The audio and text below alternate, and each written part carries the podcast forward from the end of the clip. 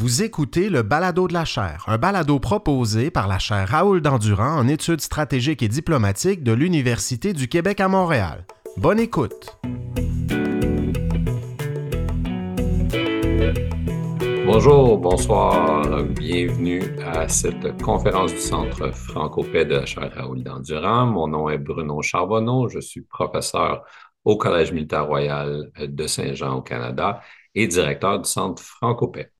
C'est mon plaisir aujourd'hui d'accueillir Marc-André Boisvert. Le docteur Boisvert est un collègue de longue date du Centre Franco-Paix. Il a terminé sa thèse de doctorat en 2020 sur l'armée malienne. Il a surtout euh, beaucoup d'expérience en Afrique de l'Ouest comme journaliste de 2005 à 2015 où il a travaillé avec Associated Press, la presse, The Economist et plusieurs autres. Il a couvert les conflits au Mali, en Côte d'Ivoire, multiples coups d'État. Bref, il a beaucoup d'expérience euh, en Afrique, notamment dans les, contextes de conflits. Il est affilié au Centre Franco-Paix. Euh, c'est un praticien sur la stabilisation. Il a géré plusieurs équipes de, de, recherche en analyse de conflits, sensibilité aux conflits, en stabilisation. Il a travaillé pour la Banque mondiale, les gouvernements britanniques et allemands. Et aujourd'hui, il nous rejoint euh, depuis Madagascar pour nous parler essentiellement justement de recherche, euh, euh, de méthodes de recherche, de méthodologie, dans un contexte où, bon, on, en parlera certainement, il est devenu de plus en plus compliqué dans certains endroits, dans certains contextes de conflit, justement, de faire ce travail qui est pourtant nécessaire. dans un contexte aussi qui en a un de, de presque garde, justement, de la vérité sur la vérité, sur les faits, de, de, montée du populisme, hein, de, de, nouvelles technologies qui permettent de, promouvoir toutes sortes d'informations, de, désinformations, etc. Donc, euh, j'ai bien hâte de, lui parler, j'ai bien hâte de l'entendre sur ces défis et sur cette façon de travailler justement dans des contextes qui sont toujours sensibles, compliqués et surtout qui peuvent être dangereux euh, pour tout le monde qui, qui est impliqué. Donc, Marc-André, euh, bienvenue. je te ben, merci beaucoup, Bruno. Bonjour tout le monde. En fait, je suis vraiment content de pouvoir parler de, parler de méthodes de recherche aujourd'hui parce qu'en fait, c'est tellement, sais, comme pour moi, aujourd'hui, mon objectif, c'est vraiment de donner le plus d'outils possible pour préparer au terrain et pour en arriver à avoir une discussion sur, autant sur des méthodes que de la méthodologie parce que c'est quelque chose qu'on escamote totalement dans les formations souvent et euh, on fait face à beaucoup de gens qui, une fois qu'ils sont sur le terrain, ne sont pas prêts. En plus, j'ai un drôle, j'ai un triple chapeau.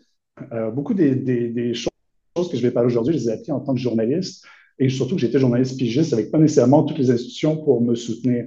Donc, surtout qu'on parle de protection des sources, qu'on parle de gérer la relation terrain, c'est souvent comme ça que j'ai appris. Après ça, j'ai appris en étant un chercheur académique, euh, notamment en faisant face à des comités d'éthique qui parfois sont exigeants. Et la le troisième rôle, c'est souvent en étant praticien. Comme présentement, je travaille pour le gouvernement britannique. Euh, on a accès à des ressources incroyables, mais on a aussi surtout une façon différente de travailler. Euh, mais en même temps, ça soulève ses propres, euh, problèmes. Donc aujourd'hui, juste la façon que je vois ça, c'est vraiment, je vois ça comme une discussion. Donc, gênez-vous pas à envoyer des questions sur le chat.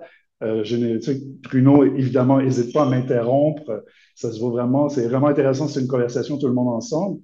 Mais pour moi, le départ, c'est je, je veux juste vous souligner le fait que l'objectif aujourd'hui, c'est vraiment de focuser sur recherche de terrain.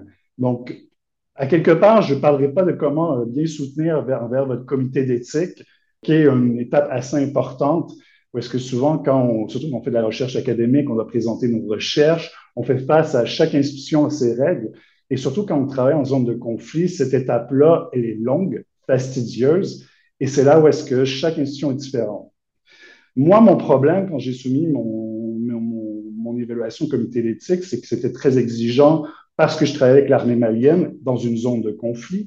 Euh, mais le véritable enjeu, c'est que oui, j'ai fait une superbe présentation, un superbe dossier pour le comité d'éthique et j'ai bien respecté chacun des trucs. Le problème, c'est que je suis passé sur un des terrains qui était le plus facile à travailler au monde, un terrain de conflit, parce que le Mali, sincèrement, en, quand j'ai fait mon terrain, tout se passait bien, c'était facile d'avoir des visas, c'était facile d'avoir des accréditations. Du jour au lendemain, tout a changé.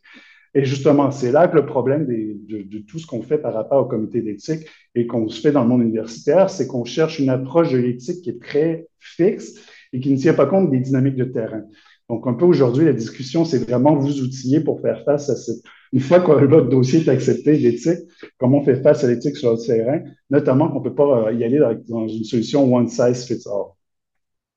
Un point que je veux faire tout de suite avant de bien commencer sur le sujet, c'est qu'il ne faut, faut pas se leurrer. Euh, même si, là, présentement, des fois, je suis appelé à avoir un rôle plus. Euh, des fois, je me dis, je suis un peu un mercenaire intellectuel, est-ce que je dois aller chercher des informations précises, faire des analyses de conflits précises, euh, faire des, des analyses envers un objectif précis. Et ça, il y a un rôle éthique différent de faire de la recherche fondamentale où notre seuil nécrose c'est l'information.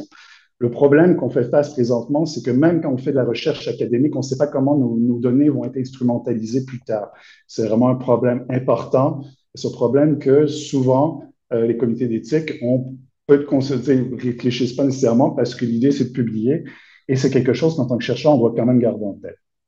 Donc aujourd'hui, de quoi je vais parler, c'est principalement parler de méthodes de travail pour vous protéger, vous, en tant que chercheur, mais surtout protéger ceux que vous aidez. Parce qu'on fait face à une forme parfois de tourisme académique, où est-ce qu'on voit des chercheurs qui se pointent et euh, pour avoir habité longtemps en Afrique de l'Ouest, avoir vu des chercheurs débarquer, ils viennent pour six mois, ils utilisent euh, souvent des assistants de recherche locaux, des fixeurs, après ils repartent. Et pour eux, après ça, ils peuvent publier ce qu'ils veulent sans se soucier que les gens qui restent, ben, eux peuvent avoir des conséquences. Donc ça, c'est un point hyper important qu'on va parler pour éviter évidemment de ne pas mettre personne en danger. Et pour moi, c'est vraiment ma formation de journaliste au départ, parce que la protection des sources, c'est primordial. Si tu mets dans, si ce que tu t'apprêtes à faire met en danger quelqu'un, c'est niais. Euh, l'autre truc aussi, c'est pour avoir vécu euh, longtemps en Afrique de l'Ouest, j'ai été hyper chanceux. Euh, j'ai jamais vraiment eu de problème sérieux, mais il y a toujours ce risque-là que les policiers viennent cogner ma propre porte. Donc, euh, avec le temps, moi, mes collègues, mes amis, on s'est tous créé plusieurs astuces pour se protéger. En se protégeant nous, on protège les autres aussi. Donc, c'est le premier point. Évidemment, on va parler aussi méthodologie, euh, notamment comment cumuler des données dans un contexte de ce qu'on appelle le fog of war. De plus en plus, les terrains de conflit sont difficiles d'accès pour les chercheurs. Euh, avant, l'information était moins, disons, instrumentalisée. On parle de désinformation. On le voit à quel point maintenant les réseaux sociaux l'emportent, et notamment les données digitales l'emportent et ça influence beaucoup notre méthodologie. De plus en plus, on a un regard critique face à ça, mais c'est assez compliqué parfois de faire ce genre de recherche-là. Donc voilà en gros de quoi je vais vous parler dans la prochaine, euh, prochaine 40 minutes à peu près. Après ça, je veux vraiment que vous embarquez avec vos questions et ne vous gênez pas. Et le premier point que j'aimerais commencer à, parler tout de suite, c'est tout de suite de qualité des données. Euh, ça semble un peu euh, compliqué. En fait, c'est un peu simple, mais c'est le plus gros problème qu'on a en tant que chercheur, c'est d'avoir des données crédibles, des, données valides, euh, et ça malgré tous les efforts qu'on fait. Euh, j'ai souvent tendance à citer le Dr. House là-dessus, Everybody Lies. Euh, mais c'est souvent le cas dans le monde des conflits. Les gens cherchent à se protéger, c'est une situation de survie après tout. Il faut, faut jamais oublier ça quand on fait face à, ses, interlocuteurs et comment quand on conçoit sa recherche. Donc, il y a différentes méthodes, différentes façons de gérer le problème de la qualité des données euh, dans une zone de conflit. Euh, et ce n'est pas les mêmes qu'on choisit si on a fait une recherche quantitative que si on fait une recherche qualitative. Euh, je vais tout de suite commencer par le quantitatif parce que moi, en, guise de prologue, je suis un chercheur qui est qualitatif. Mon terrain était très euh, ethnographique. Et je crois que malheureusement, dans une zone de conflit, les données qualitatives sont beaucoup plus fortes. Et je vais expliquer pourquoi. Un premier problème des données quantitatives, c'est que pour que des données soient crédibles dans le quantitatif, ça prend une masse de données critiques. Euh, et ce qu'on voit finalement, c'est euh, euh, que sait des questionnaires à tout bout de champ sans pouvoir contrôler dans une zone de conflit. C'est extrêmement difficile d'avoir des données qui sont fiables. et beaucoup, beaucoup de gens se cassent la gueule avec ça. Euh, je donne un exemple. Il y a un chercheur américain qui a travaillé sur le Mali et qui, euh, se targue depuis 17 ans d'avoir réussi à prédire euh, qu'il allait avoir une crise au centre euh, du Mali. Donc, il a produit un papier académique autour de 2016-2017 disant que ça allait exploser au, au centre du Mali. et il avait des superbes données quantitatives pour le prouver. Le problème, c'est qu'on le savait déjà tout ce qu'il a prouvé quantitativement, c'est ce qu'on avait déjà, tous les, chercheurs qualitatifs ont prouvé. Donc, dans un monde de sciences politiques où est-ce que le, le quantitatif l'emporte beaucoup, il y a eu plein de, plein de soucis, il y a eu plein d'honneurs pour sa méthodologie de recherche, mais le problème aussi, c'est qu'il ne pouvait pas retracer, sur papier, son étude était merveilleuse, mais après ça, il ne pouvait pas retracer ses propres chercheurs. Et euh, pour avoir connu ces équipes de travail, en fait, ces équipes de chercheurs ont été à Mopti, qui est une grande ville, et n'ont pas du tout été sur le terrain, ils ont trafiqué complètement ces données. Et là, c'est là où est-ce qu'on on, s'est retrouvé avec une étude qui était très forte, que moi-même, j'ai cité à un moment donné parce que je me disais, ben voilà, finalement, j'ai du quantitatif pour prouver ce que j'ai à dire, mais on se retrouve avec des données qui sont complètement... Euh, qui, sont, qui ne sont pas nécessairement fausses, mais qui, malgré tout, ont un gros problème de véracité. Euh, et c'est là le problème de, tout chercheur pour les données quantitatives. Et c'est là, encore, euh, pour moi, le plus gros problème avec le quantitatif aussi, c'est qu'il y a des moyens de contourner, de s'assurer que les données qu'on va chercher, surtout quand on lance des équipes de chercheurs sur le terrain qui ont des questionnaires, euh, ben on leur demande souvent des données, de prendre des photos, on leur demande aussi de donner des, genre chaque jour, de se loguer sur une application pour savoir où ils sont directement sur le terrain. Le problème par rapport à ça, c'est que c'est un risque, ces technologies-là. Ça attire l'attention et dans une zone de conflit, quand on se balade avec un iPad, un téléphone, un smartphone, euh, ça dépend des cas. En Ukraine, c'est moins danger. Je parlais justement avec une équipe euh, pour en arriver à, à, gérer une équipe de quantitative qui travaille en Ukraine. Ben là, pour une question de développement économique et où est-ce que finalement tout le monde a son smartphone, son iPad, ces gens-là passent inaperçus. En revanche, quand on a un terrain un peu plus complexe, que ce soit en Afghanistan, que ce soit justement au Mali, qui est notre cas, euh, ces gens-là passent pas inaperçus. Euh, il y a un risque de vol, évidemment, de matériel, et, finalement, surtout d'attirer l'attention, comme je le disais, notamment euh, par rapport à tout ce qui est forces armées, tout ce qui est, ce personnes, et les groupes, en fait, que, que, tout simplement Al-Qaïda ou autres groupes terroristes. Donc, malgré tout, même s'il y a plein de solutions technologiques pour nous aider à avoir des données quantitatives plus fortes, c'est toujours difficile à contrôler et il y a, ça des risques énormes. Donc, c'est pour ça que quand on fait une stratégie, moi, j'ai tendance à favoriser le, qualitatif. C'est beaucoup plus facile de trianguler avec quand on a des entretiens et c'est surtout plus facile de trouver les mensonges et la propagande. Encore une fois, c'est beaucoup, beaucoup plus de travail. Euh, en revanche, ça reste plus facile de trouver qu'est-ce qui diffère, qu'est-ce qui diffère pas. Euh, et surtout, le plus ça va, notamment dans les zones de conflit, et même pour des grandes boîtes, on a beaucoup par, qui essaient de faire un travail sur la stabilisation, qui essaient d'avoir des données quantitatives. De plus en plus, ils réalisent que euh, le, travail qualitatif contredit carrément les données quantitatives pour le prouver. C'est un énorme problème, de toute façon, les données. Euh, la meilleure des solutions, c'est de mêler les méthodes. Et même si le quantitatif est très fort, n'hésitez pas à rajouter du qualitatif. Et c'est surtout que ça permet, genre, en, en mêlant toutes les méthodes possibles, on arrive surtout à lutter plus, de façon plus solide contre la confirmation des billets. Ça, c'est vraiment, quand on parle, on parle de données, euh, et autant en quantitatif qu'en qualitatif, c'est un problème de toutes les ressources humaines, euh, pardon, de toutes les sciences humaines. C'est pas exclusivement des recherches en conflit, mais c'est un problème qu'on a encore plus euh, la, confirmation des billets parce que les gens nécessairement se sentent en danger et donc n'hésitent pas. il y a plus une plus grande place, disons, pour euh, dire les, choses, les choses qui les rendent plus confortables aussi. Donc c'est toujours à ne pas oublier. Et c'est pour ça que de plus en plus, on crée des méthodologies, euh, tout ce qui est sensibilité au conflit ou analyse des conflits. Euh, les grandes boîtes comme la Banque mondiale maintenant ont des protocoles bien précis euh, pour créer un cycle où est-ce qu'on vérifie constamment ces données et on remet en question ces confirmations de billets. Euh, mais là, le truc, c'est que, voilà, on fait face à, des, à différentes stratégies qui ont été créées par des grandes boîtes qui ont beaucoup d'argent. Mais quand on est un peu, on est chercheur unique, on fait face, vraiment à des données. C'est vraiment difficile de réussir à faire tout ça à la fois, de constamment remettre en question euh, et surtout d'avoir les bonnes personnes. Euh, quand vous préparez votre terrain, il faut vraiment que vous soyez conscient des limites de votre recherche et comprendre aussi votre que un bonne étude de cas nécessite beaucoup de temps. Donc, euh, vous allez rencontrer des chercheurs, si vous faites une maîtrise ou un doctorat, qui, eux, vont faire trois mois de terrain, mais quand on est dans une zone de conflit, minimum un an pour continuer constamment à entretenir des relations et surtout avoir des relations plus profondes avec les gens pour éviter ces, ces biais de confirmation. Euh, une bonne recherche, on ne peut pas précipiter, ça, et surtout en zone de conflit.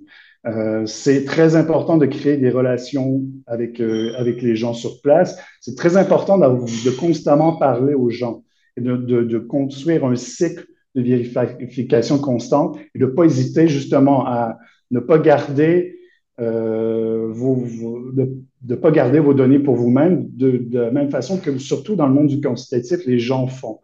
Euh, cette idée-là est vraiment importante. Euh, je vois le temps avancer. Je vais tout de suite passer à un point qui est vraiment important et qui rentre dans, justement dans cette euh, confirmation des billets. Oui? Je peux te poser une question sur, avant que tu passes au prochain sujet sur la qualité des données? Vas-y. quand on parle de qualité des données, je me demandais ce que tu pensais ou comment tu évitais le, le piège, que je ne sais pas si c'est un piège, mais certainement le risque de tomber dans les réseaux, euh, les contacts, les gatekeepers qui s'installent dans les zones justement de conflit. C'est-à-dire que, par exemple, les terrains que je faisais au Mali avant 2015 et, et, après 2015, en tout cas pour moi, c'est à peu près 2015, ça a commencé à changer. Avant 2015, il n'y avait pas beaucoup de chercheurs étrangers, par exemple, donc on pouvait naviguer assez euh, librement le terrain, rencontrer des gens différents. Puis à partir de 2015, on voit les portes tournantes, les gens qui rencontrent les mêmes, euh, les mêmes contacts, les mêmes personnes, euh, qui te renvoient qui te réfèrent toujours aux mêmes personnes et aux mêmes contacts. Et là, comment on fait pour... Ça, crée des bulles, comme tu sais, ça crée des bulles qui se renforcent ou qui se répètent un peu. comment comment est-ce qu'on peut éviter ce problème-là? De, de boîte résonante, si je peux dire, euh, où finalement les gens se, se, réfèrent l'un à l'autre. Euh, et ça crée carrément une économie politique quasiment de réseautage de contacts et puis euh, qui ne reflète pas toujours justement, ou du moins qui vient affecter ce que tu appelles la qualité des données. En fait, pour moi, c'est vraiment, c'est vraiment le problème. Et je, trouve que le Mali, c'est un un, excellent exemple de ça. Euh, et que c'est un problème qu'on voit moins quand je parle à mes collègues justement qui travaillent sur l'Ukraine. Euh, il y a une question d'argent. Euh, et c'est là où est-ce que qui rentre en ligne de compte. Et, je donne un exemple tout simple, c'est que bon, je vais commencer avec le côté humain de cette question-là. Donc, il y a beaucoup de gens, moi, que je connais au Sahel, en Afrique, je connais depuis 10 ans, même plus dans certains cas, euh, des gens qui gagnaient très bien leur vie avant euh, et qui généralement partageaient de l'information ou travaillaient à l'université, faisaient plusieurs trucs à la fois et faisaient volontairement ce travail-là finalement de nous aider dans nos recherches, de, lire nos trucs, de nous dire que c'était mauvais, mauvais ou pas. Et strictement le facteur humain, mais ces gens-là, avec la crise, euh, notamment ceux qui ont des contacts, ben maintenant, ils doivent faire vivre une famille de plus en plus élargie vu que le pays est en conflit, soudainement, la belle-mère vient vivre chez toi, tu dois nourrir. Il y a une pression humanitaire qui entraîne des coûts pour ces gens-là. Euh, et je trouve que c'est vraiment important de se souvenir de ça.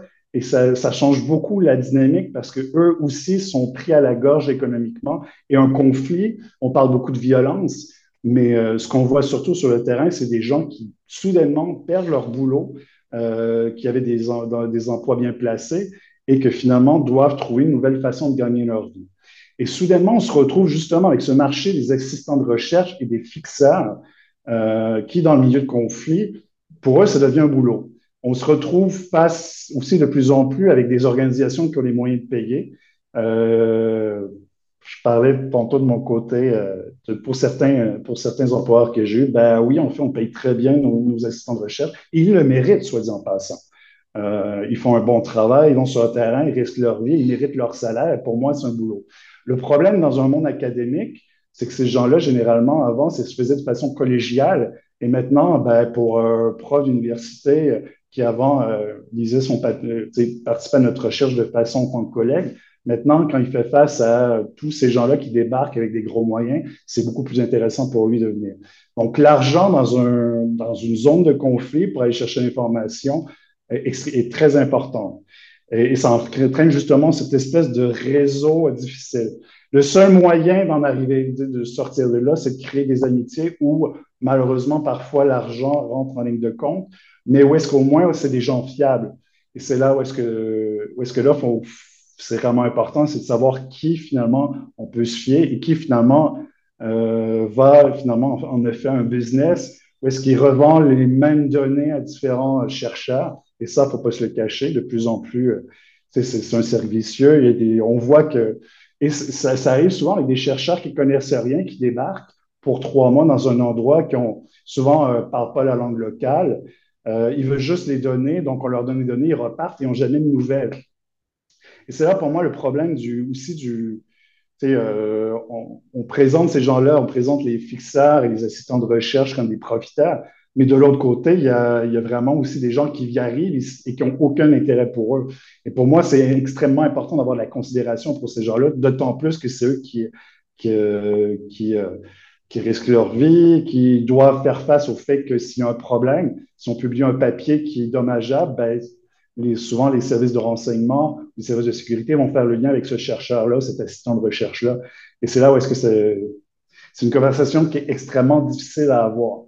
Euh, mais pour moi, le seul et unique moyen, c'est vraiment de créer des relations, de souvenir que euh, votre recherche est entre, il y il y a des autres, il y a des humains de l'autre côté aussi. Il ne faut pas oublier que justement, il faut les protéger. Et moi, ce que je vois aussi beaucoup dans ce marché-là, et, euh, comme je le dis, c'est peut-être parce que je passe trop de temps sur le terrain, je passe plus de gens avec les assistants de recherche et les fixeurs qu'avec les, les gens qui débarquent pour souvent ce que j'appelle des fois du tourisme académique, parce que des fois, c'est carrément, ils débarquent en trois semaines et veulent tout comprendre de conflit. Je vous recommande vraiment pas de faire ça. Je pense que ça vaut vraiment le coup de, surtout si vous avez le temps de passer du temps, de voir les gens.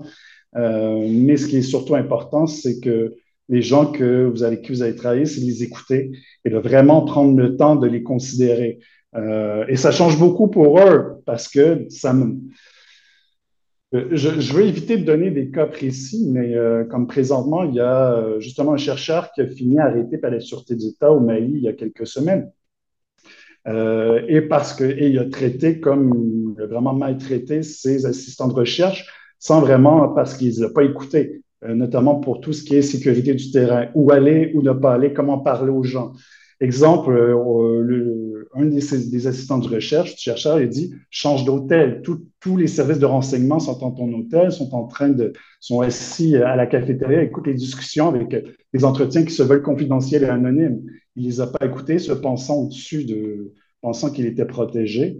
Ben voilà, c'est vraiment, c'est un exemple un peu aberrant et je, je, je, à la limite du caricatural, mais ce genre de comportement-là, on le voit assez souvent en fait. Donc, euh, c'est les écouter, c'est vraiment une bonne partie de départ. Et eux vont vous dire, vous allez sentir tout de suite si eux sont à l'aise ou sont pas à l'aise à quelque part. Et euh, ces gens-là, c'est vraiment considéré comme des, collègues, écoutez-les. Et surtout, évaluer les risques pour eux. Euh, parce que pour vous, vous allez partir, mais euh, après ça, qu'est-ce qui va se passer après? Et, euh, et surtout, n'oubliez pas que vos écrits peuvent être instrumentalisés.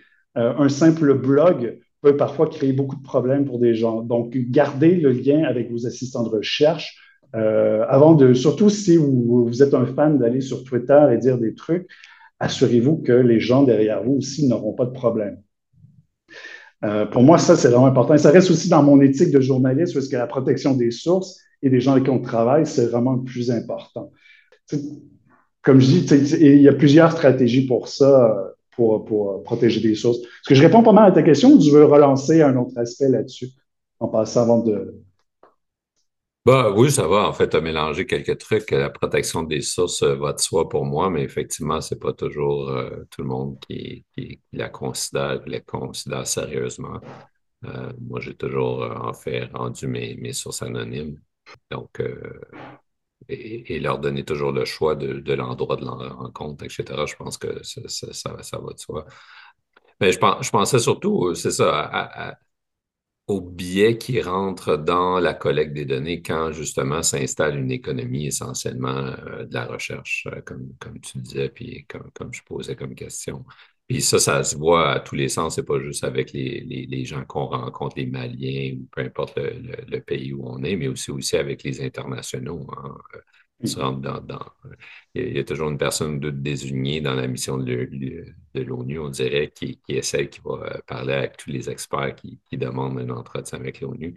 Ce n'est pas nécessairement la personne qui connaît les dossiers. Euh, mais, mais bon, euh, c'est une question de confiance aussi, je pense que tu as raison. les gens qu'on connaît, etc. mais nonobstant ça, il y a, toujours ce, problème, je pense, de, de l'évolution du terrain qui en devient un carrément d'une économie de, de guerre ou de recherche ou un mélange des deux dans, certaines circonstances quand le, conflit devient, euh, en guillemets, populaire pour la recherche. Oui, et tu sais, en fait, ce qu'on voit aussi, c'est qu'on se retrouve des fois dans des pays où euh, les gens parlent très librement et du jour au lendemain, les gens se, se parlent plus. Et, ça, c'est en fait, ça, c'est un autre élément aussi à, tenir en compte. On le voit au Mali, genre que dès que euh, je, suis un peu trop manie, mais je, pense que le, plus bel exemple, je pense, c'est la Côte d'Ivoire, euh, qui est un pays où est-ce que les gens sont extrêmement francs, font des déclarations très euh, incendiaires contre le régime. Euh, mais après ça, euh, du jour au lendemain, la réalité change. Et où est-ce que ces gens-là finissent en prison? Alors qu'ils te disent, oui, oui, tu peux publier mon nom, publier ma photo. Ça, bon, là, c'est plus l'éthique journalistique qui rentre que l'éthique de recherche parce qu'on ne fait pas ce genre de truc-là. mais en fait, moi, personnellement, mon, gros problème à travailler avec tous les gens, c'est que souvent, je fais face à des gens qui ne comprennent pas les risques pour eux-mêmes. Et ça a l'air un peu condescendant ce que je dis, mais c'est plus la pratique aussi du fait que les choses changent d'une dynamique de conflit, tout change du jour au lendemain très rapidement. Et il faut être prêt à faire face à ça. Et les gens sont très confiants à un moment donné, du jour au lendemain, ils ne sont plus. Euh, et c'est pour ça qu'il faut moi, en termes de quand je suis en zone de conflit, même si les gens ne me demandent pas, je donne confidentialité, anonymat total. Euh, et même quand je prends des notes, euh, je ne mets pas de nom et je me mets des codes au cas où, même quand je sais que, au Mali, ça m'est jamais arrivé. Ouais, je, je quand je faisais mon travail de, terrain pour mon doctorat, j'étais sur une base militaire et je prenais des notes et euh, à tout moment, dans, on aurait pu saisir mes notes, on aurait pu me questionner, c'est jamais arrivé, j'étais hyper chanceux. Euh, c'est le genre de travail qui serait impossible euh, aujourd'hui à faire, mais à l'époque, déjà, premièrement, j'écris très mal, ce qui est mon plus gros outil de protection, parce que je sais que les gens peuvent pas lire mon écriture. Fait que ça m'évite, quand j'écris des trucs qui peuvent être sensibles, après ça, je peux dire, ah ben, il me parlait du beau temps, quoi. Si vous écrivez mal, sachez maintenant que c'est votre plus bel outil de travail. Moi, j'ai compris ça. Mais pour le reste, c'est vraiment important de toujours avoir ces, ces, données-là, de toujours faire attention euh, au fait que les gens parfois comprennent pas les risques parce que pour le moment, ils jugent qu'il n'y a pas de risque. Mais encore une fois, une, une zone de conflit, quand on fait de la recherche, une zone où est-ce que les dynamiques changent très rapidement. Et c'est là où est-ce que aussi ça rentre en côté, tout ce qui est transcription euh, rentre assez important. Comme euh, on parlait des comités d'éthique tantôt, pour moi, le plus gros problème des comités d'éthique, c'est que souvent, on demande, beaucoup demandent d'avoir une stratégie de consentement écrite. Euh, et dans beaucoup de cas, juste de signer un papier, c'est créer une relation avec eux, c'est inquiéter les gens. Donc, euh, en zone de conflit, c'est important d'expliquer aux gens quels risques ils encourent et de tout ça, de, vraiment avoir cette logique-là, mais ayez une stratégie de consentement oral plutôt qu'écrite. Euh, et essayez le plus possible d'avoir le moins de papier avec vous, puisque, un, le papier fait part aux gens, et deuxièmement, ça devient une trace euh, qui peut vous être retirée, ne serait-ce que vous pensez que vous êtes à l'aise, mais vous quittez le pays, soudainement, il y a un petit douanier qui décide de saisir vos notes, euh, ce qui arrive de plus en plus dans certains cas. Donc, dématérialiser tout. on a la chance maintenant d'avoir des drives où on peut tout uploader et utiliser le au maximum pour euh, justement faire des scans, détruisez tout ce que vous pouvez, envoyez-le par votre, smartphone et après ça, vous avez la paix, vous êtes certain de protéger vos sources. Euh, ça nécessite aussi de bien réfléchir à comment on protège ces données digitales pour ne pas se faire hacker, évidemment, euh, mais c'est de plus en plus un, un élément important, euh, d'autant plus qu'on fait face à des gouvernements qui, comme au Mali ou en Côte d'Ivoire. En Côte d'Ivoire, il y a beaucoup de, d'espionnage digital qui s'est fait dans les dernières années, où et pour des simples chercheurs qui pensaient qu'ils faisaient des trucs euh, qui n'avaient aucune conséquence. Moi, j'en arrive à un point un peu paranoïaque ces temps-ci parce que je sais qu'on fouille des portables. Donc, moi, j'ai toujours, moi, j'ai mon smartphone en main fréquemment, mais quand je fais du terrain qui est un peu chaud, j'ai un vieux Nokia et tous les noms, c'est des faux noms. et c'est même des codes. comme ça, on ne peut pas faire le lien avec qui, qui je fais si on dans mon portable. évidemment, tout ce qui est conversation avec WhatsApp, Signal, Telegram, on a souvent dit que Telegram et Signal étaient beaucoup plus sécurisés, mais c'est plus le cas malheureusement. Euh, d'autres alternatives ont été créées, mais maintenant, de toute façon, souvent on fait face, euh, et j'en parlais avec euh, une collègue qui, travaille au Mozambique. elle, bon, on lui a forcé à, ouvrir son smartphone et la personne a juste scrollé, elle ne pouvait pas rien faire. donc, malgré toutes les stratégies qu'on prend à la fin, vaut mieux éviter le plus possible d'avoir de données avec vous euh, et d'avoir un smartphone où est-ce que tout est inclus dedans. Euh, aussi, réfléchissez comment rapidement vous pouvez passer toutes les données de votre smartphone en créant possiblement un double au moment où ça va. Euh, quand on travaille dans des zones de conflit, les données Internet, c'est souvent pas très cher. C'est facile d'avoir un téléphone Nokia qui coûte rien, la puce coûte rien. N'hésitez pas sur les moyens pour avoir deux, trois téléphones même pour éviter ce genre de problème-là. Euh, c'est juste que maintenant, avant, le 10 ans, on se disait, ben voilà, j'ai mon smartphone, j'ai mon ordinateur, je peux les protéger. Maintenant, il n'y a plus moyen, il a, plus moyen vraiment de se protéger, notamment que la technologie euh, est du côté des, euh, des, dictatures, si on veut. Donc, ça dépend toujours de votre terrain. De toute façon, vous allez savoir, les gens vont vous dire. Et voilà. Euh, je pense que ça va pour les données, euh, pour les données, pour les données électroniques. Mais malgré tout, je, je, vais, je vais rester un point important aussi au niveau de, de, tout ce qui est papier. C'est vraiment faites très attention aussi à, ce que vous traînez avec vous parce qu'on n'y pense plus maintenant que tout est dématérialisé, que des fois, juste un carnet de notes oublié peut entraîner beaucoup de problèmes. Donc, soyez. Et de plus en plus, on fait face euh, à des services secrets qui, et à des, des, gens qui veulent fouiller dans nos trucs. Quand visiblement, on fait des trucs qu'on pense qu'ils sont anodins, mais que les gens se mettent de nos trucs. Euh, et où est-ce que euh, le vol d'un sac qui semble être juste un truc anodin, finalement, entraîne beaucoup de problèmes à beaucoup de gens. Donc, c'est comme je dis, c'est extrêmement complexe à gérer, euh, mais soyez très vigilants. Euh, n'hésitez pas justement à, euh, à, justement éliminer le plus de traces possible au fur et à mesure et envoyer loin de tout. Avant, je pense que je, je, vais faire un point qui est assez important et, euh, et que maintenant, avant de, de, sombrer dans les questions, vraiment aller plus dans les détails, à moins que tu aies d'autres questions, Bruno, et que tu veux l'embarquer sur quelque chose que je viens de dire. Non, ça va, je te laisse continuer, vas-y. Je vais, en fait, je, ce que je veux parler, c'est de votre protection à vous. Moi, je, quand on travaille pour les Nations Unies, quand on travaille pour les grandes institutions, on a plein de trainings qui sont à la limite de l'inutile parfois, euh, mais on a beaucoup de, de trainings pour des institutions sécuritaires. Euh, qu'est-ce qui arrive si on se fait kidnapper? Qu'est-ce qui arrive s'il y a un tremblement de terre? Et plein de trainings adaptés. Quand on est chercheur autonome, quand on fait une thèse de doctorat, on n'a pas nécessairement ces trainings-là parce que ça coûte cher. Euh, si vous avez, la chance de le faire, il y a de plus en plus d'ONG de, d'ONG qui donnent ces formations-là gratuitement.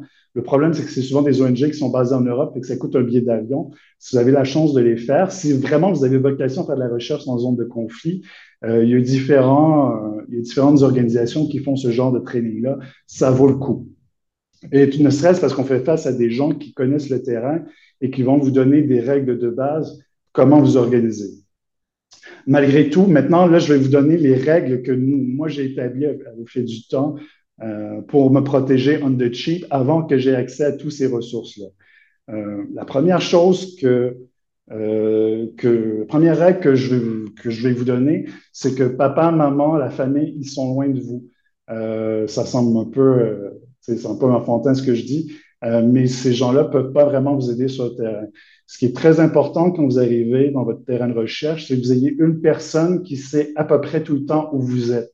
Euh, ça peut être juste quotidiennement que cette personne-là sait que vous êtes rentré à votre logement, mais c'est extrêmement important parce qu'on se retrouve dans des situations parfois où euh, il y a juste un incident euh, tout bête et que finalement, le, on veut, il y a des gens qui vont vouloir embarquer les ambassades ou finalement vous aider vous, mais ils ne sauront pas qui qui contacter et comment. Donc, moi, je vous recommande dès que vous arrivez sur le terrain, choisissez quelqu'un qui va savoir qui peut agir, qui, même si c'est quelqu'un que vous ne connaissez pas bien, mais qui va savoir exactement où vous êtes, et du moins chaque soir que vous êtes rentré. Ça, c'est la première tactique euh, à aider. Ça va souvent être votre assistant de recherche. Écoutez-la, écoutez-les, ces personnes-là, quand ils vous disent des trucs. Euh, si vous disent Ah, ce soir, peut-être je ne devrais pas sortir, peut-être que vous ne comprendrez pas ce que vous dit cette personne-là. Euh, souvent, c'est des, c'est un pressentiment, mais le pressentiment en zone de conflit aide beaucoup. Euh, il y a beaucoup de choses qui se passent que les gens perçoivent intuitivement et qui ne peuvent pas vous expliquer, mais écoutez-les. Ça ne donne rien de faire la tête brûlée. Un deuxième, plan, un deuxième point qui est important, c'est d'allier vos routines de vie. Euh, on a tendance à toujours vouloir aller travailler dans le même café, euh, toujours aller au même endroit, surtout que travailler dans une zone de conflit, c'est souvent se retrouver avec beaucoup d'attentes. Les acteurs sont sollicités par beaucoup de gens, il y a beaucoup de temps. Malgré tout, on a, tendance à vouloir toujours retourner aux mêmes endroits, essayer de varier le plus possible pour éviter que, s'il se passe quelque chose, on ne puisse pas savoir où vous êtes. Ça contredit un peu ce que je dis, que c'est important qu'il y ait une personne qui sache où vous êtes, mais pour le reste, c'est pour que la personne, une tierce personne, finalement, elle ne puisse pas vous suivre. Troisième point, c'est vraiment réfléchir à votre plan d'évacuation. Euh, on a tendance à penser que les ambassades, dans beaucoup de cas, je présume, ça va être l'ambassade du Canada est là pour vous aider. Euh, malheureusement, dans la plupart des cas, surtout dans une zone de conflit, dans une zone difficile, les ambassades vont vous donner des directives, mais c'est souvent trop tard.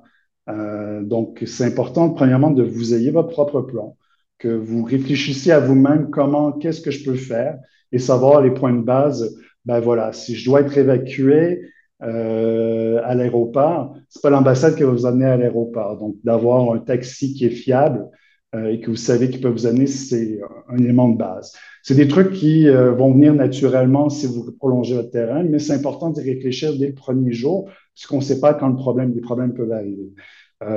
je semblais très critique des ambassades. Inscrivez-vous évidemment.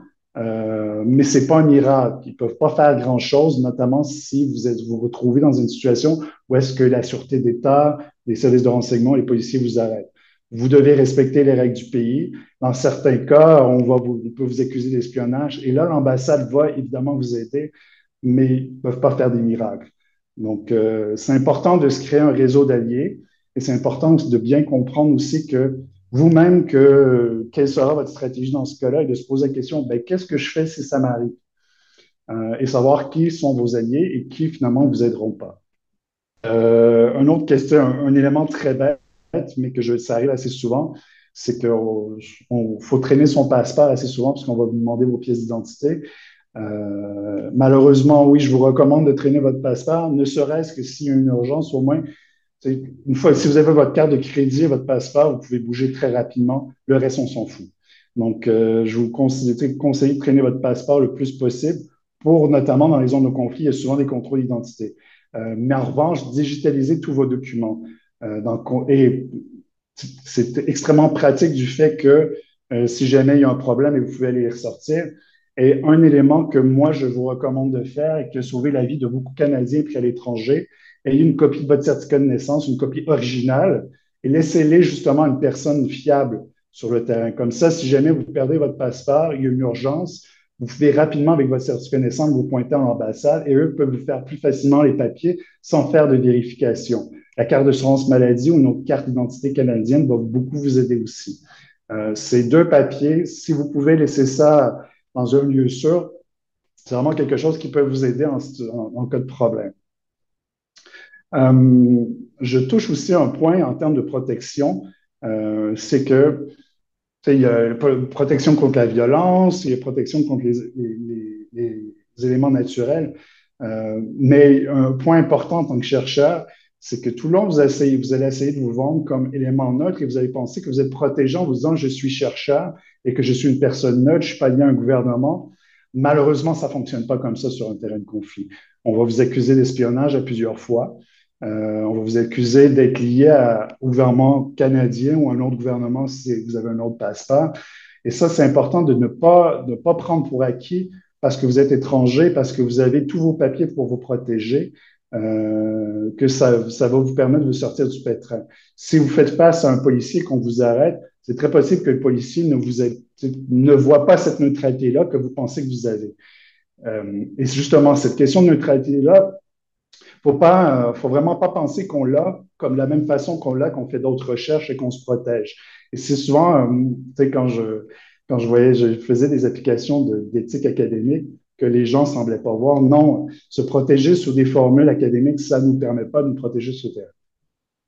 Euh, et c'est là où est-ce qu'on se retrouve dans le gros dilemme sur cette neutralité-là scientifique et comment se protéger c'est que, bon, dans la plupart des pays en conflit, vous allez avoir besoin d'un visa, vous allez devoir fournir des papiers pour avoir les visas. Et là, ça, vous n'avez pas le choix d'y venir. Euh, mais le véritable enjeu, c'est que dans beaucoup de pays, on va vous demander une accréditation de recherche. Et c'est là où est-ce que où est-ce que c'est très compliqué pour dans plusieurs pays, avoir une accréditation de recherche, c'est nécessaire pour avoir le visa. Dans d'autres, non et on a tendance à pas nécessairement aller la chercher, puisque les règles sont différentes d'un pays à l'autre. Et dans beaucoup de pays, en fait, quand on ne vous demande pas l'accréditation de recherche pour un visa, vous n'en avez pas vraiment de besoin. Euh, mais d'autres fois, on va vous suggérer. Fait première chose, c'est évidemment de voir quel, dans votre cas spécifique, est-ce que vous avez besoin d'accréditation de recherche? Et si vous n'en avez pas besoin, est-ce que vous allez la chercher? Puisqu'il y a toujours un dispositif à cet égard-là. Ce problème-là, je vous laisse, je pense que je vais vous laisser régler vous-même selon vos besoins euh, mais ce que je veux souligner ici par rapport à la neutralité, c'est que d'avoir une accréditation de recherche n'est pas un laisser-passer. Ça ne vous protégera pas nécessairement et c'est pas parce que vous avez une accréditation de recherche qu'on va pas, vous n'allez pas avoir des problèmes. Donc, c'est pour ça que même si vous pensez que vous êtes protégé par ça, ce c'est vraiment, ça peut être vraiment problématique. Euh, je vais vous donner le meilleur conseil justement par rapport à, ces, euh, à comment gérer cet élément-là. selon moi, avant d'aller chercher une accréditation recherche, avant de faire quoi que ce soit, euh, c'est bien de faire deux missions de terrain au moins. Surtout si on prépare un terrain long, la première fois, allez-y pour deux, trois semaines. Euh, allez-y avec un titre vague euh, et allez-y vraiment avec créer des liens et discuter avec les gens. Quitte à y aller sur un visa qui n'est pas nécessairement un visa de recherche, si vous pouvez l'avoir, comme je dis, ça dépend des terrains, mais premier temps, première fois, de juste aller faire un peu, rencontrer les gens et sans euh, faire de la vraie recherche, vous allez gagner beaucoup à connaître votre terrain, voir comment vous allez vous installer, est-ce que ça peut se faire à long terme, euh, et ne serait-ce aussi de voir c'est quoi le climat de recherche présentement. Euh, si on fait, euh, il y a, notamment, euh, si je, parle, parlons justement de ma collègue qui est en train de voir un, un programme de recherche au Mozambique présentement. Euh, elle, ce qu'elle a réalisé, c'est que en faisant une pré-étude, elle a réalisé, c'est que justement, le, avoir une accréditation de recherche, être affilié avec des universités locales, ça lui offre énormément de terrain. Les gens, ils sont c'est le Mozambique est un pays où est-ce que les gens discutent beaucoup entre eux et où est-ce que justement la sécurité parle avec les universitaires et tout le monde se parle et que ça y a ouvert beaucoup de portes en fait. Euh, dans d'autres endroits, notamment euh, dans des pays moins, euh, moins problématiques. Bon, je prends un pays qui n'est pas vraiment en conflit, mais comme au Sénégal, quand on fait de la recherche, les gens ne se on n'a pas besoin d'aller chercher une, accréditation de recherche, justement, on attire beaucoup moins l'attention et finalement, les gens ont, on, sous le moindre égard n'ont pas besoin de ça. Donc, c'est vraiment très variable d'une raison d'un pays à l'autre. Est-ce qu'on a besoin d'une accréditation de recherche? Moi, soyez juste conscient que quand votre nom est dans l'engrenage, vous allez attirer l'attention et de bien réfléchir à ça. Euh, là, c'est vraiment important d'écouter, si vous avez des assistants de recherche, si vous avez des Pixar, si vous avez d'autres profs, d'écouter ce qu'ils ont à dire là-dessus, euh, à savoir si ça va vous aider ou pas. et c'est vraiment très variable d'un pied à l'autre. Je pense que là, je viens de parler pendant 45 minutes, ça fait déjà beaucoup. Fait que je, je vais je plus le, plancher aux questions.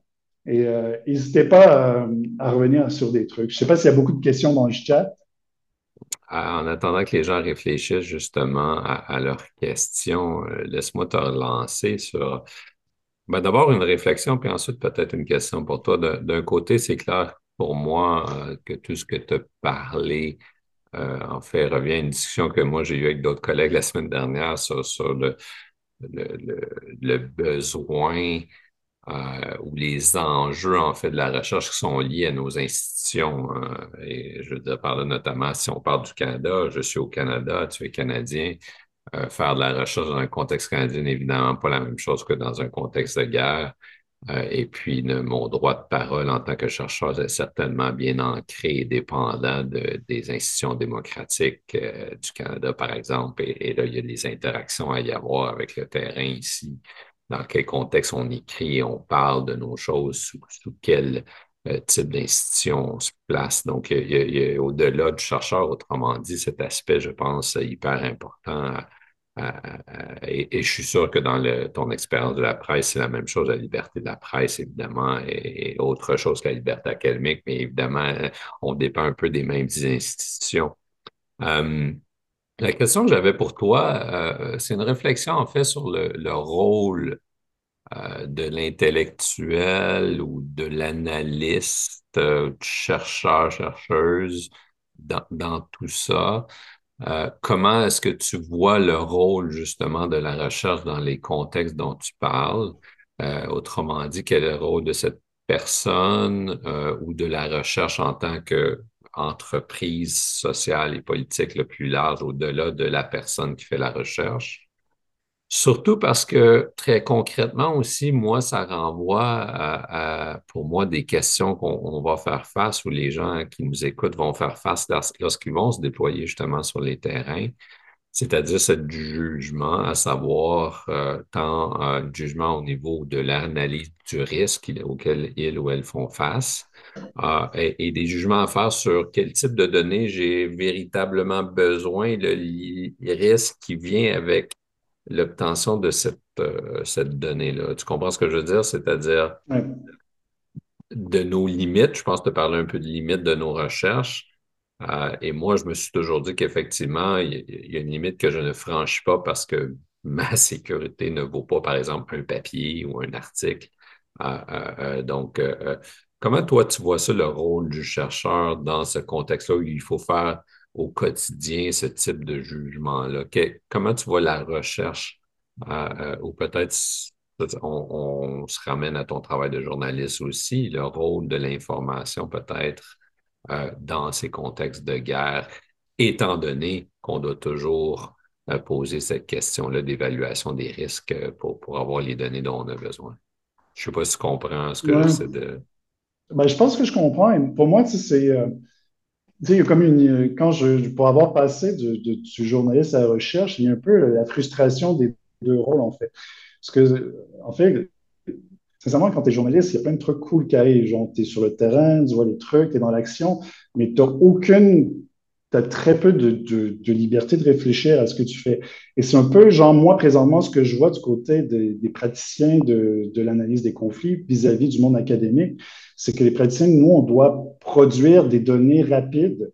On a des outils pour, on a des moyens beaucoup plus grands que, que le monde académique, sauf que malgré tout, on est toujours pris dans le fog of war. Euh, et où est-ce qu'on se retrouve avec beaucoup, souvent beaucoup de données, mais souvent des données, comme là, présentement, des fois, je me retrouve avec des données que je trouve qui sont très crédibles. Euh, mais le problème, c'est qu'on n'a pas beaucoup de temps pour y réfléchir. Et, là, pour moi, c'est justement la question de la recherche sur les conflits présentement, c'est qu'on se retrouve face à une industrie qui produit un nombre incroyable de données.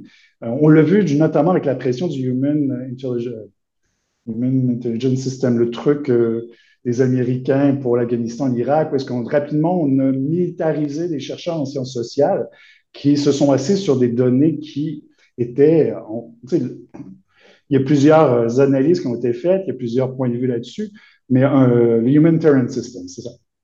Ce qu'on s'est retrouvé, c'est on se retrouve avec des tonnes de données qui sont probablement euh, exactes sur le moment, mais le temps qu'on les analyse, elles étaient déjà erronées, ce qui a mené à des mauvaises interprétations. Euh, il y a un énorme problème quand on, militarise le savoir, euh, parce qu'il n'y a pas, il y a, pas assez d'espace pour bien réfléchir. Et c'est là, pour moi, où est-ce que, c'est là où est-ce que l'important de, nos recherches présentement et de complémenter, c'est qu'il y a plus en plus d'outils qui, qui, sont créés par les organisations, mais on se fait face justement avec euh, avec une capacité de traiter. C'est là où est-ce que je trouve que quand, euh, quand je rencontre des, longs chercheurs, des gens qui, travaillent longtemps sur leur étude de cas, ils vont chercher une richesse que de plus en plus on a de difficultés du fait notamment que les choses se passent de plus en plus vite sur le terrain. Juste la désinformation. Euh, tu je donne souvent le même exemple, mais c'est assez vrai. C'est autant en tant que chercheur terrain que journaliste, on là, on parle d'un côté, ils nous disent, bon, on a tué 200 personnes de l'autre côté. Après ça, on, appelle l'autre camp, ils nous disent, bon, nous, on a tué 1000 personnes de leur camp et on ne peut pas juste faire une moyenne. Euh, ça, c'est vrai en tant que journaliste, mais c'est vrai en tant que chercheur. Et après ça, justement, c'est tous ces problèmes de crédibilité-là. Euh, et c'est là où est-ce que dans les programmes de stabilisation, on veut des données rapides pour pouvoir créer des projets à court terme. Mais maintenant, résoudre des conflits, quand on va avoir une bonne vision, c'est de la recherche à long terme et c'est de pouvoir suivre ces données-là sur, un long moment. Euh, c'est là où est-ce que de plus en plus on a de la difficulté et surtout face à un monde de la recherche, parce qu'on doit publier 10 articles par année, on a un monde académique qui doit produire aussi et qui, eux aussi, se retrouvent dans cette dynamique-là. Ben, je, je reviens sur mon, chercheur qui avait des superbes données quantitatives, qui à la fin ne euh, voulait pas dire grand-chose. Ben, il a fait son travail, il n'a pas fait d'erreur en soi. Mais c'est juste que son travail aurait gagné plus sur la long terme, mais plus personne ne peut faire ça. Lui, il a produit quelque chose comme 4-5 études, 4-5 euh, articles académiques à partir de ces données. Euh, il, a, il, a, publié ses articles en l'espace de six mois un truc incroyable. C'est juste que maintenant, cinq ans plus tard, ces données ne servent plus à rien. Euh, ça nous donne plus, ça ne nous permet même plus de comprendre ce qui se passait sur le moment. C'est cet espace-là académique qui se réduit. Où est-ce qu'avant, euh, nous, praticiens, on devait produire quelque chose de très rapide avec beaucoup de données. Où est-ce que le monde académique avait une plus grande faculté à revoir ce qu'on faisait et pouvoir critiquer. Ou sinon, et, on pouvait avoir une discussion, on disait, ben voilà, moi j'ai ça, qu'est-ce que tu en penses? Et maintenant, on se retrouve tous dans le truc où est-ce qu'on publie hyper rapidement et avec des approximations sur des conflits euh, et qui n'ont plus rien à voir avec la réalité finalement. Ben, c'est super intéressant parce que justement, euh, bon, là, j'ai beaucoup de choses en tête. Euh, tu parles de, moyens. Ça, c'est clair que à quelque part, c'est hyper important.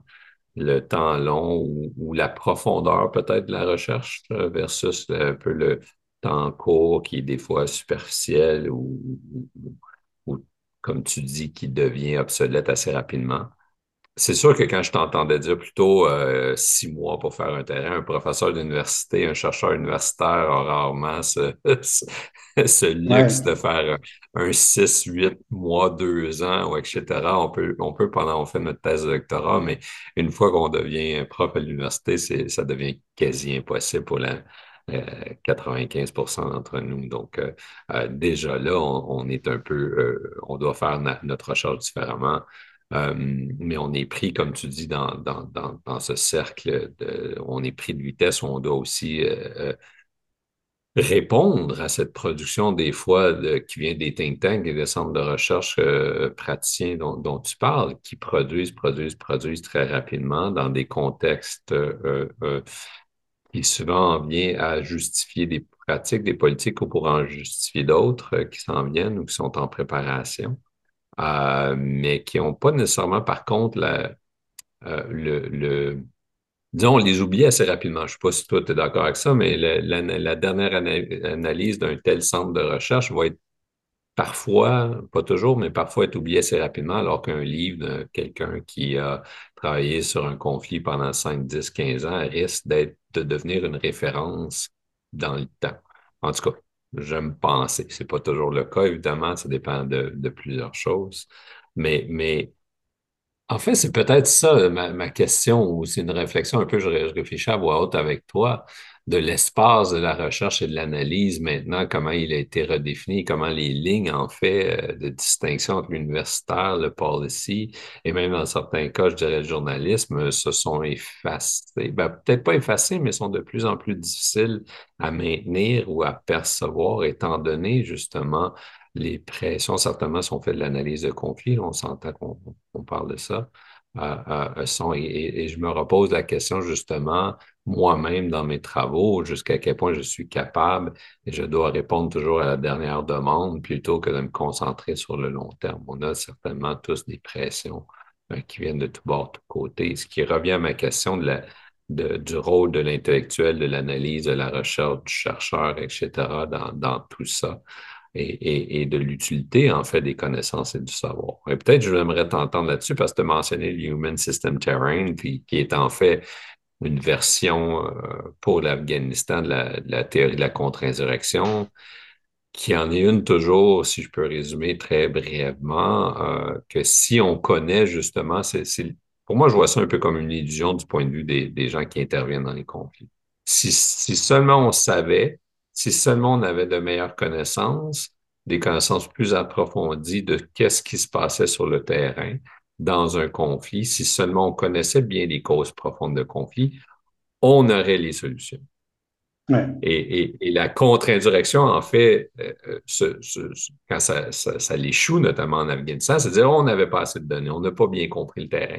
Si seulement on avait investi davantage à comprendre ce qui se passait en Afghanistan, on sous-entend que si on avait eu cette connaissance-là, l'application, l'utilité de la force aurait été plus efficace, on aurait été euh, capable de mieux gérer, le conflit ou d'atteindre nos objectifs, etc. Donc, c'est toujours un peu une roue qui tourne où on, a l'illusion que mieux connaître le terrain nous amènera vers de meilleures politiques, mais évidemment, le, terrain réagit aux connaissances qu'on produit, réagit aux, mises en application de, des connaissances, etc. Donc, je reviens peut-être à ma question sur le rôle de l'analyse dans tout ça, ou peut-être comment le, tout, c'est de, l'utilité des connaissances. En fait, toi, en fait, qu'est-ce que tu vois dans ton expérience? À quoi servent tes travaux, par exemple, ou ceux de tes collègues euh, dans les contextes que tu connais, que tu connais bien? Euh, et peut-être peut faire le contraste avec le travail journaliste, journalistique que, tu as fait aussi. Oui.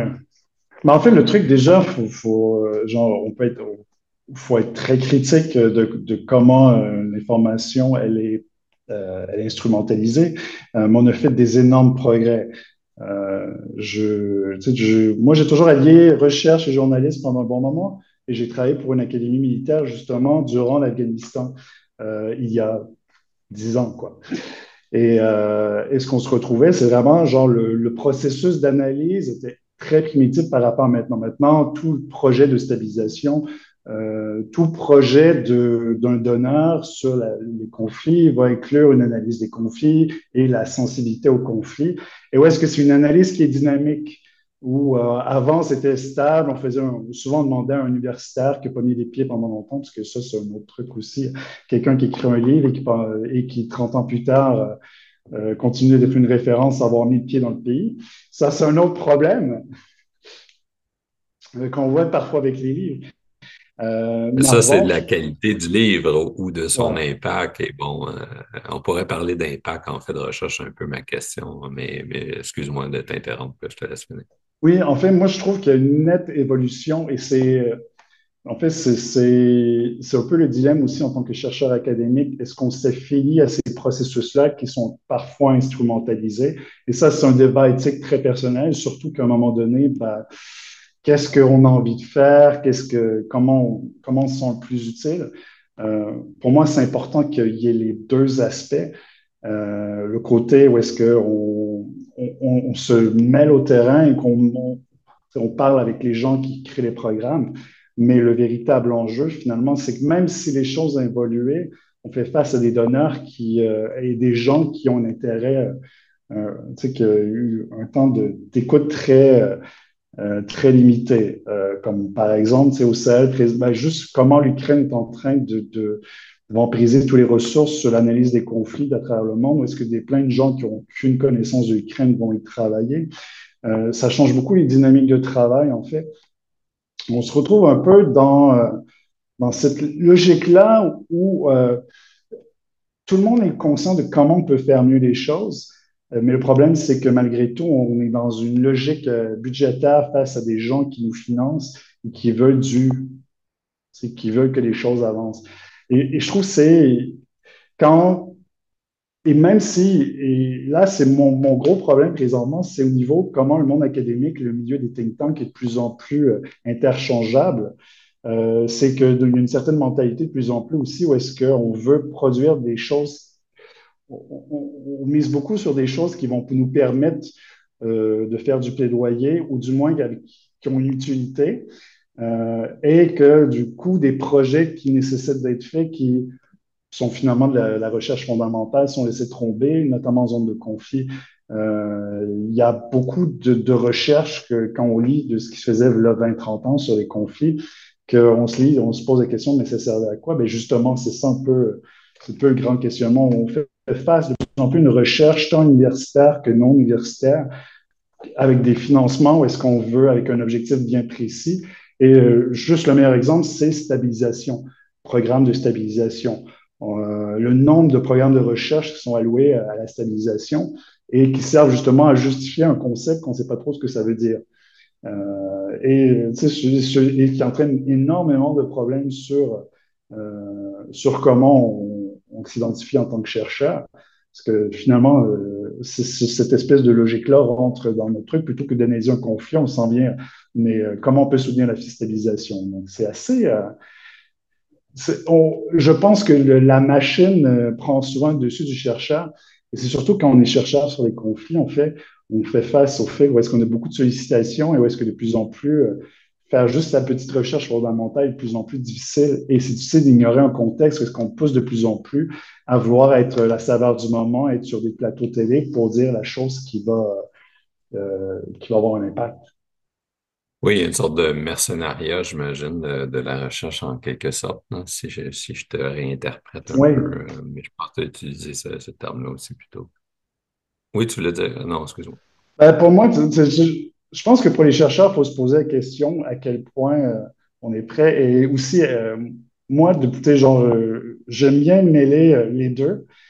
j'aime bien me sentir pratique au terrain et le côté, j'aime bien aussi publier des trucs qui sont strictement euh, recherche fondamentale pour se poser des questions qui, sont importantes et surtout sur, sur le Sahel. Je pense que il y a, ça notre recherche, on n'a jamais aussi recherché le Sahel. C'était vraiment au niveau de la recherche, à part quelques chercheurs qui faisaient des recherches sur les masques de gond ou, ou sur les danses folkloriques, peu de gens se posaient des questions sur les dynamiques sociales, sur des, régions. Et moi, je suis extrêmement excité dans la région que je travaille parce qu'on fait face euh, on, se pose beaucoup de questions, on renouvelle constamment.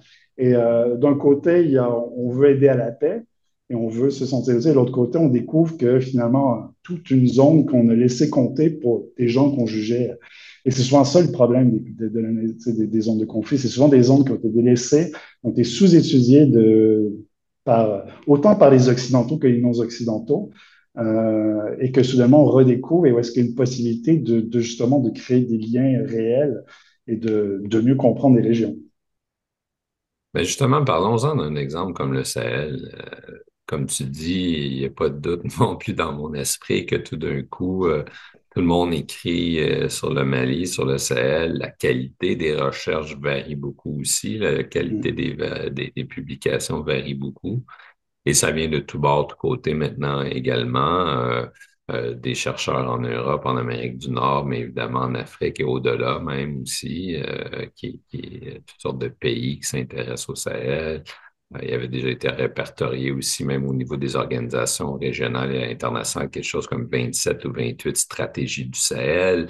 Donc, ça va même au-delà du, du, monde universitaire. Il y a des politiques, des gouvernements, des organisations qui publient des, des, des stratégies Sahel. Qu'est-ce qu'on fait avec tout ça? À qui sert cette production du savoir-là dans un contexte où justement, euh, surtout si on s'entend pour dire que le Mali est un peu au centre de, de ce qui se passe présentement, ou du moins c'est à partir de là que ça a commencé en 2012, on, assiste carrément à une guerre de l'information en quelque sorte. Euh, euh, on, pourrait parler évidemment de, de, la montée du populisme, la, la, la presque, je ne sais pas comment dire ça, mais, certainement la, guerre de l'information au niveau des, journaux, au niveau des gouvernements, entre les gouvernements, euh, avec des gouvernements extérieurs, évidemment, pour pas nommer la Russie, euh, et, les Occidentaux qui, font de la Russie tout d'un coup leur, l'objet de, leur intérêt au Sahel, euh, alors que le, conflit semble être relégué au second rang dans, certains milieux lorsqu'on parle des enjeux au Sahel. Qu'est-ce que tu fais? À qui, à qui sert ce savoir-là, toute cette production-là de, de recherche au Sahel? Et on pourrait poser la question dans le temps aussi, parce que ce qui était produit en 2012, 2014, 2016, 2017, c'est pas la même chose qu'en 2022, 2023, selon moi. Euh, comment toi, tu vois cet environnement-là? Qui parle à qui, dans le fond? Parce que je la pose très concrètement. Est-ce que les Maliens, par exemple, ou nos amis burkinabés, ou, euh, peu importe le, pays que tu veux nommer, à, utiliser cette information, est-ce que ça leur est utile ou ça devient tout simplement carrément une bulle à part ou justement on a créé une bulle de recherche sur, le Sahel? Comment toi tu vois ça, euh, ces interactions-là ou cette utilité de savoir-là dans, dans, un tel contexte où justement il y avait peu de choses, comme tu as dit, tout d'un coup, boum, il y a tellement de choses en fait qu'on c'est très difficile de suivre. Ben, le, premier, moi, je trouve le premier impact euh, que, que ce boom de recherche qui est souvent avec les conflits, c'est que soudainement, on se retrouve avec des communautés euh, académiques euh, qui sont beaucoup fortes. Moi, je, suis subjugué de la qualité de la recherche au Mali, de chercheurs maliens. Je on l'a vu aussi après la crise ivoirienne aussi. Il y a, il y a, en fait, le truc, c'est que ne serait-ce que soudainement, il y a un intérêt. beaucoup de chercheurs, on, on embarque, on, c'est un peu comme plus qu'il y a de gens dans la conversation, plus qu'on monte le niveau. Et c'est pas, moi je crois pas que c'est parce que les Occidentaux débarquent. Non, c'est parce a plus de gens et on force des débats, euh, peu importe où viennent ces gens-là. Moi je trouve ça hyper rassurant. Le premier élément que je vois, c'est que, et ça c'est l'autre truc merveilleux d'Internet, c'est qu'on publie des trucs maintenant et euh, quand je rencontre des sais, quand, quand, je vais à Bamako, quand je vais euh, quand, je, quand je, je, me balade ailleurs, les gens lisent ce qu'on écrit et ont des choses à dire et l'argumentent et finalement en viennent à utiliser nos données pour faire des meilleures recherches que nous, on pourrait mm. faire. Et ça, euh, et, on, on, peut être critique sur euh, le, le, marché, euh, genre sur ce que je disais tantôt, les assistants de recherche. Mais pour beaucoup d'assistants de recherche, ce, ce boulot-là leur a permis de pouvoir pousser plus loin au doctorat. Et ça, pour moi, c'est merveilleux parce que mon job à moi, normalement, ne devrait pas exister, ou notre job à nous ne devrait pas exister. Ça, devrait être, les gens dans leur, devraient être capables de décrire et de nous dire qu'est-ce qui se passe. Euh, et c'est là où est-ce que c'est hyper intéressant, c'est de créer ces communautés de savoir-là. Et de plus en plus, on les voit. Euh, et ça, pour moi, c'est de l'art en bas. Après, euh, ce que je trouve dommage, c'est que euh, nous, en tant que chercheurs, on est souvent souvent l'oreille de, plusieurs de nos décideurs. On est souvent invité à des tables rondes un peu partout. Euh, mais malheureusement, les chercheurs, euh, surtout dans les zones de conflit, euh, n'ont pas nécessairement l'oreille de leurs décideurs. Malgré tout, un rôle qu'on a en tant que comité de chercheurs, c'est que c'est assez fréquent quand même que certains décideurs locaux vont chercher, vont ailleurs chercher leur propre savoir finalement. Et c'est là où est-ce qu'on peut influencer la conversation. Il faut euh, et que ça change complètement aussi. Il faut pas oublier. C'est là où est-ce que je trouve ça aussi intéressant, où est-ce que de plus en plus, notamment euh, avec la, Banque mondiale, plusieurs initiatives pour aller chercher euh, des, le travail des chercheurs, les intégrer dans des conversations. Euh, notamment, moi, ce que je trouve un des trucs qui est formidable, si vous pouvez suivre, il y a quelque chose qui s'appelle le Forum sur la fragilité de la Banque mondiale qui, qui se fait annuellement qui est depuis, la COVID, qui est en ligne. Avant, c'était un sommet à Washington, est-ce que, mais maintenant, tout le monde peut euh, assister aux conférences et de plus en plus, on évite des académiciens, on évite des chercheurs qui sont souvent très controversés euh, pour amener des points de vue différents. Et ça, ça a une influence aussi indirecte sur, le milieu des politiques locaux. Euh, donc, en fait, il y a tout un cycle que de plus en plus, les, les connaissances universitaires sont moins isolées qu'elles étaient il y a 10 ans. Et, euh, et où est-ce que de plus en plus tout le monde se parle et on parle beaucoup de nexus, qui est un terme qui est un peu galvaudé et qu'on est très cynique par rapport au nexus développement, sécurité, etc. Mais malgré tout, à cause de ça, il y a énormément de conversations qui se font à différents niveaux. Euh, et où est-ce que toute cette logique de sensibilité au conflit, ça évolue très rapidement, où est-ce que les, best practices se font euh, rapidement, et où est-ce que on intègre de plus en plus on est de plus en plus en tant que chercheur intégré dans ces conversations-là. On est de moins en moins isolé où est-ce qu'on on publie nos trucs et personne n'oublie.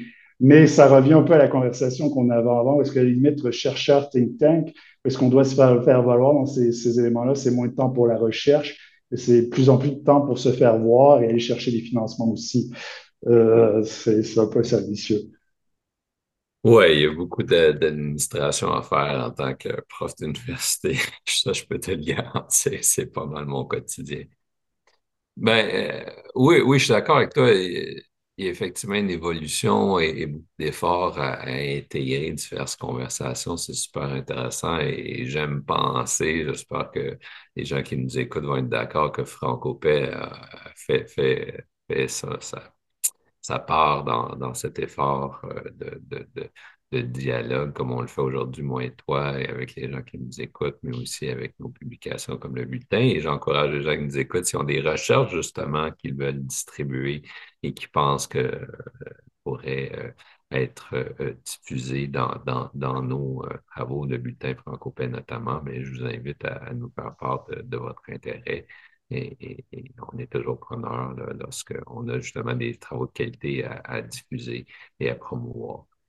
Donc, j'imagine que ça, ça, m'amène à justement ce genre de communauté de, recherche et d'intérêt-là dont tu parles.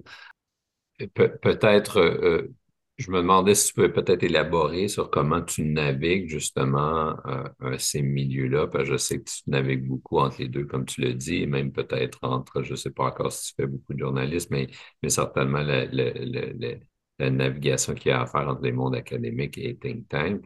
Euh, il y a des enjeux euh, éthiques, il y a des enjeux justement de, de, de fonction, il y a toutes sortes d'enjeux moraux aussi probablement. Euh, comment est-ce que tu navigues cette histoire dans, dans un contexte où, de manière générale, je pense, et là peut-être je me trompe, mais les chercheurs, chercheuses, on cherche à avoir, en, guillemets, un impact ou un effet, c'est-à-dire qu'on cherche essentiellement à vouloir changer le monde, ou du moins, euh, on se dit qu'on pourrait faire mieux. Il y a d'autres choses, on fait ça pour d'autres choses aussi, mais, mais ça fait partie, je pense, d'une des raisons pourquoi chacun d'entre nous fait de la recherche, savoir ce qui se passe dans le monde, mieux le comprendre et, et, mieux y jouer. Mais quand on rentre dans un monde, comme on dit depuis tout à l'heure, où les intérêts divergent, où l'espace où le moment, l'aspect temporel est, très différent aussi, comment tu navigues justement ces différents. Euh, as-tu des exemples peut-être je sais que tu as, parlé de la Banque mondiale, tu travailles avec la Banque mondiale beaucoup, par exemple. Comment est-ce que tu navigues les demandes de la Banque mondiale, les objectifs qu'ils te donnent versus ce que toi tu peux. Est-ce que tu reprends, par exemple, tes travaux de Banque mondiale pour ensuite euh, euh, peut-être t'aider dans tes travaux de chercheur universitaire, etc. Comment est-ce que tu navigues les deux mondes, comment dire? Euh, ben déjà, je, déjà l'idée, moi j'ai complètement abandonné le journaliste, donc ça, ça règle le problème parce que c'est plus contentieux. Donc ça, ça, en revanche, par exemple, le, gros problème, c'est que euh, qu'on fait face, notamment quand on est chercheur universitaire vis-à-vis de quand on travaille sur euh, pour des grandes institutions, c'est que souvent les grandes institutions, dans notre contrat, on ne peut pas réutiliser les données. il y a des clauses bien établies donc, à quelque part, tu es obligé de mettre ton cerveau pour un projet euh, et le laisser pour un autre. Malheureusement, notre cerveau continue toujours de fonctionner, donc il y a des réflexions qui se font.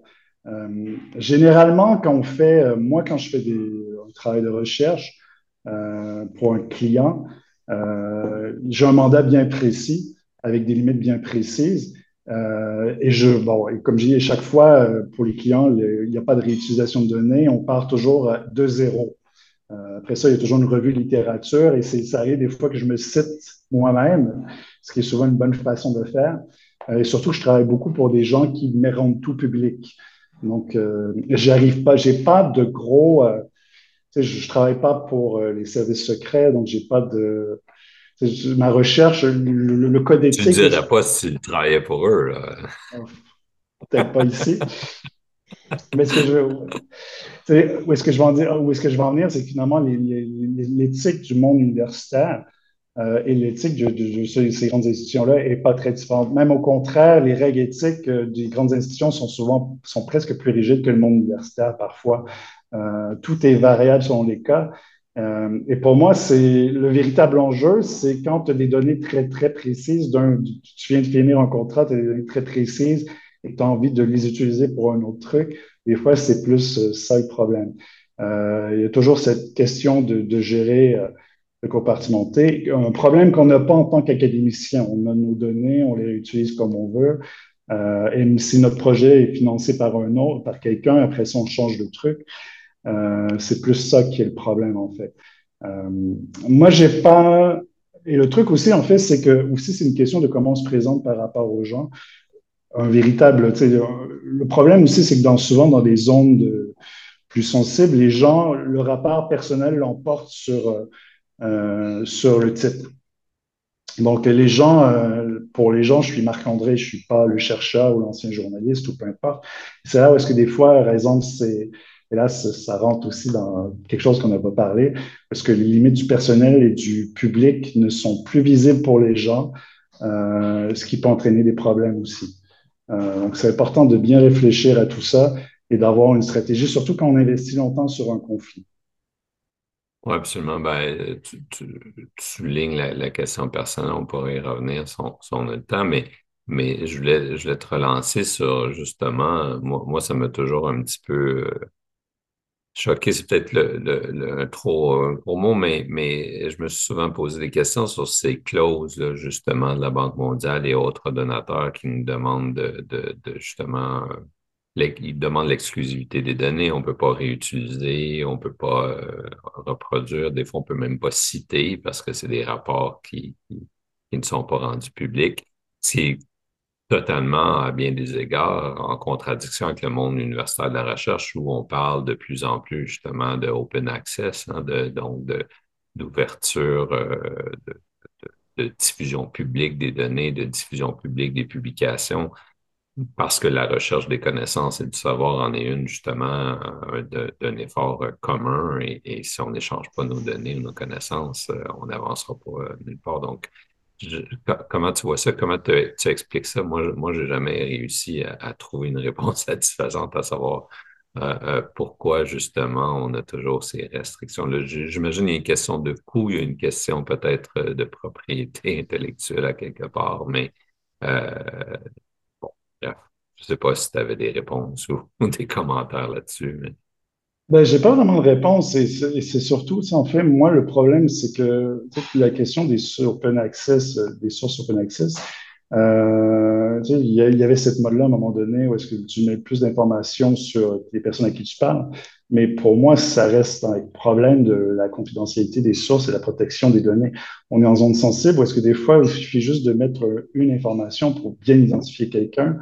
Euh, dans, de plus en plus, on fait dans le monde de la recherche sur les conflits notamment, de plus en plus, on dit, ça arrive fréquemment qu'on ne dit même pas le lieu géographique précis de où est la recherche pour éviter euh, tout problème relié à ça. Donc, cette question-là, dans le monde de la recherche des conflits, se pose pas vraiment euh, parce que on est toujours dans cette logique-là de, protéger le plus possible les sources. Euh, et, et c'est pas tout à fait la même chose. C'est pas tout à fait la même chose de protéger les sources. Un rapport de la Banque mondiale va protéger ses sources en, principe, du moins j'espère, la, la même façon que euh, je pourrais le faire ou tu pourrais le faire dans un article. Euh, je pense plutôt en termes de diffusion, d'utilisation, justement, de, l'analyse ou des, conclusions, euh, ou etc. là, où je trouve que c'est un peu embêtant des fois, justement, de, de se faire dire, bah non, ça, il y a des bons résultats, mais on ne veut pas que vous les diffusiez ou les réutilisez. Il faut recommencer à neuf. C'est un peu. Euh, oui. En tant que chercheur universitaire, c'est un peu contradictoire à, l'idée, justement, de, la recherche. Mais bon. C'est très frustrant, mais en revanche, moi, ce que, ce que je trouve souvent rassurant dans ces trucs-là, c'est que c'est. Euh, c'est l'autre côté aussi de ces gros donateurs-là. Ils ont beaucoup plus de ressources et de moyens pour vérifier les trucs. Donc, ça permet justement euh, d'avoir une impression de pouvoir faire notre propre recherche et d'éviter de faire, euh, d'éviter justement d'avoir des billets. Euh, parce que soudainement, on réalise, il y, a, y a, pour moi, c'est souvent une question de la recherche et de la construction l'un sur l'autre à quelque part aussi. Ben, ça. Mais oui, c'est frustrant énormément Euh, et surtout, tu sais, quand des fois, on, fait, on produit un rapport qui, qui on, va laisser sur un étagère, j'ai produit un rapport justement le six mois que personne ne va lire. Donc, euh, mais pas le droit de rien en faire. Donc, ça, c'est la partie, euh, mais ça rentre un peu une question du du, la partie recherche. voilà, des fois, il faut juste accepter qu'on est payé pour faire un, boulot et c'est ça aussi. et c'est la, la, liberté du monde académique. On peut faire ce qu'on veut, mais on n'a pas nécessairement les financements Quoique dans certains cas aussi, les financements viennent avec beaucoup de contraintes. Oui, c'est possible aussi. Écoute, on, est sur la fin. Euh, est-ce qu'il y aurait quelque chose que tu voudrais euh, dire, conclure, euh, peut-être nous mener vers justement autre chose? Bref, un mot de la fin. Est-ce que tu as un mot de la fin pour nous, peut-être? Ben, pas trop en fait. Je pense que j'ai pas mal fait le tour, mais pour moi, ce qui est vraiment important, c'est vraiment n'oubliez pas que les gens avec qui vous travaillez, quand vous quittez le terrain, ces gens-là vont continuer de vivre. Euh, et je, sais que ça a l'air euh, euh, extrêmement simple comme commentaire, mais le nombre de, chercheurs que j'ai vu débarquer qui oublient les, les, conséquences que ça peut avoir sur le terrain, et même des gens qui sont, ont le cœur sur la main, mais c'est juste que ben, on rentre dans notre logique, on va défendre notre doctorat, on va rendre d'autres trucs, et que finalement, on oublie que ça peut avoir des conséquences sur le terrain. Et ça, faut vraiment pas l'oublier. Et le meilleur moyen, c'est de garder contact avec les gens avec qui vous travaillez. vous, allez, vous en souvenir de ces gens-là aussi. Euh, et éviter justement des bourdes comme de publier un article euh, académique qui identifie qu'il y a un village et qui euh, finalement euh, se retrouve dans la une d'un journal malien. Quoi. En effet, en effet. Ne pas oublier que notre article n'est pas abstrait, mais, parle bien de, de, la vie des gens et que donc peut avoir des conséquences dramatiques dans certains cas, effectivement. Ben, je te remercie beaucoup, euh, euh, Marc-André. Euh, je pense qu'on a fait le tour du sujet. on a effectivement exploré énormément d'enjeux sur, la recherche d'un point de vue méthodologique, mais aussi très moral et éthique. Je pense que c'est inévitable que si on parle de, recherche qui inclut des gens, mais et, c'est encore évidemment peut-être encore plus évident dans un contexte où les, les gens, leur vie sont en danger, comme dans un un, contexte de, conflit armé, évidemment, euh, qu'il faut considérer euh, la, sécurité de ces gens-là, mais aussi la, nôtre. Et, évidemment, on a tous des limites différentes euh, par rapport au risque, évidemment, donc il n'y a pas de, je de réponse ferme à la question justement de, la sécurité pour nous-mêmes, comme tu le, tu le disais. Chacun a des limites différentes. J'en connais qui, qui ont fait des terrains, se sont ramassés dans, dans des voitures emprisonnées qui ont continué le terrain par la suite après être libérées. Je ne suis pas sûr j'aurais le même type de réaction, euh, mais euh, je rentrerai peut-être au pays. Mais bon, euh, donc c'est des questions aussi très personnelles, mais, mais qu'il ne faut pas sous-estimer, je pense. Ça, c'est clair, et aller naïvement. Mais, mais surtout dans le monde universitaire, ce n'est pas le genre d'enjeu qu'on discute suffisamment. Euh, cette euh, rencontre avec le, si je peux l'appeler comme ça, avec le réel du terrain de la recherche, euh, surtout dans des contextes de guerre, de conflit armé, ça peut être très intense. Donc, merci beaucoup, Marc-André. Merci à tout le monde d'avoir été là. Merci à l'équipe de la chaire à l'Endurant et à l'UCAM pour nous avoir aidé à organiser l'événement. je vous dis à bientôt au prochain événement. Et encore une fois, Marc-André, on te remercie et Bon, on espère peut-être ton analyse justement d'un certain cas qu'on ne nommera pas dans un prochain bulletin Francopais bientôt. Euh... Inch'Allah. Merci beaucoup. Merci à toi. Merci d'avoir écouté le Balado de la chaire. Restez à l'affût de nos activités et de nos publications en consultant nos médias sociaux, Facebook, Twitter, Instagram, LinkedIn ou notre site Internet au www.dendurant.ucam.ca. Sur ce site, vous pourrez également vous abonner à notre infolettre. En terminant, si vous aimez le balado de la chaire, n'hésitez pas à nous le dire sur votre plateforme d'écoute préférée. Comme d'habitude, un 5 étoiles est grandement apprécié. À bientôt!